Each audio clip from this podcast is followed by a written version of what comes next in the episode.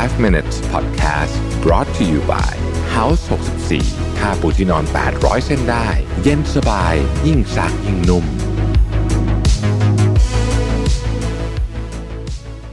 สวัสดีครับ 5 minutes นะครับ คุณอยู่กับรวิทยานุสาหะครับ วันนี้บทความจากโทมัสออปปองนะครับ ผู้ซึ่งขยันเขียนบทความในมีเดียมากจริงนะฮะ ผมระทึ่งจริงเขาเขียนอะไรเยอะมากนะ คุณโทมัสเนี่ย มีอะไรอ่านทุกวันเลยนะฮะ วันนี้บทความที่เอามาชื่อ 30 short but meaningful question to ask yourself every year นะฮะ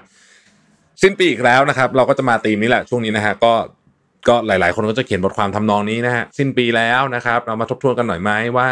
ชีวิตปีที่ผ่านมาเป็นยังไงบ้างนะครับ อะไรอย่างเงี้ยนะฮะแล้วก็ตั้งคำถามสำหรับปีถัดไปด้วยนะครับ วันนี้มี 30คำถามนะฮะไปกันแบบเร็ว ๆ นะ แล้วเราก็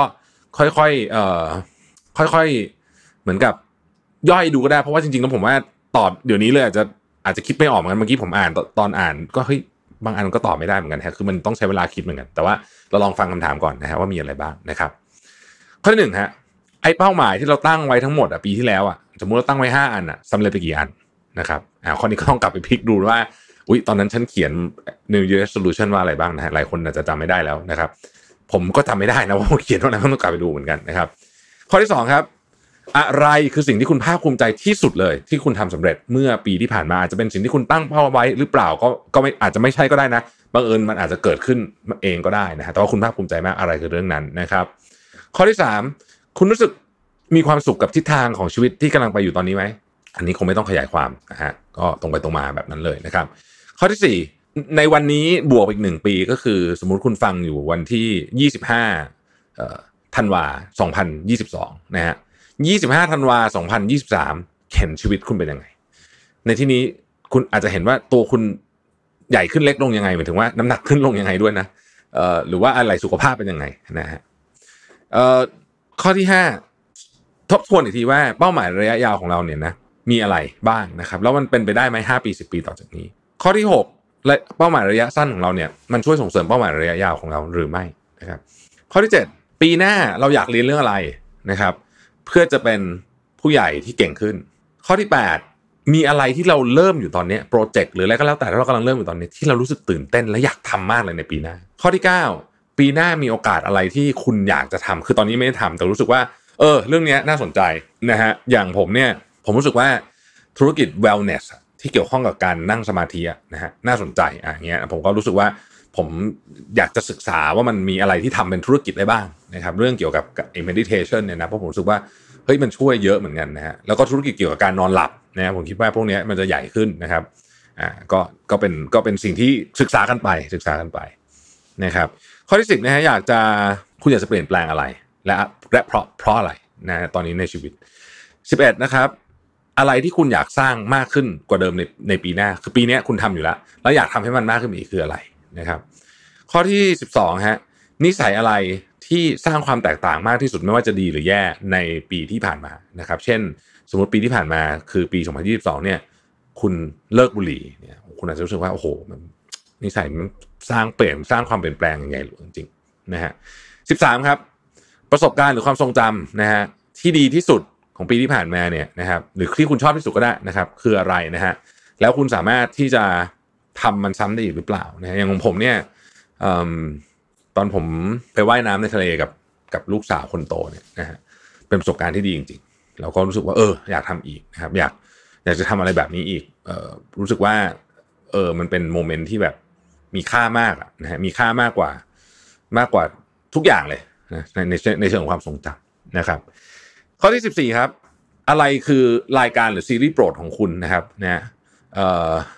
แล้วแล้วคุณได้เรียนรู้อะไรจากซีรีส์โปรดเรื่องนี้บ้างนะครับสิบห้านะครับ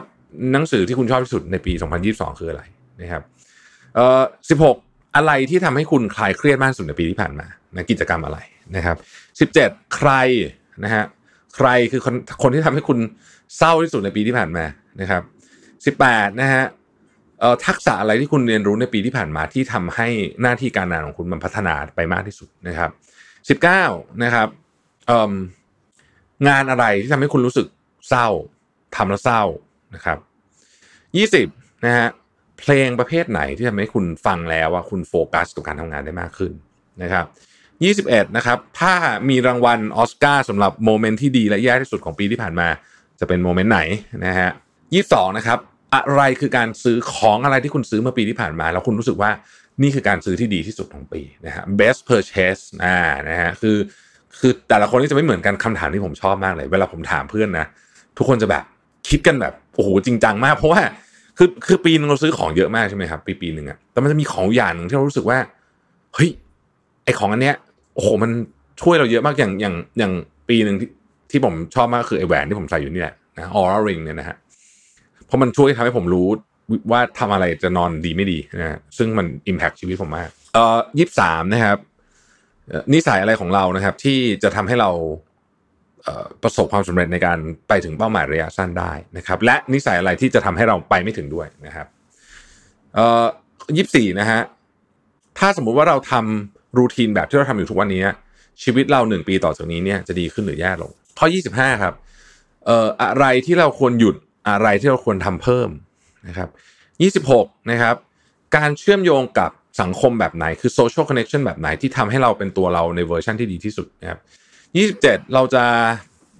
พัฒนาความสัมพันธ์ของเรานะครับความแข็งแรงของร่างกายนะครับ สุขภาพจิตนะครับ แล้วก็ work life balance ให้ดีขึ้นได้ยังไงบ้างนะครับ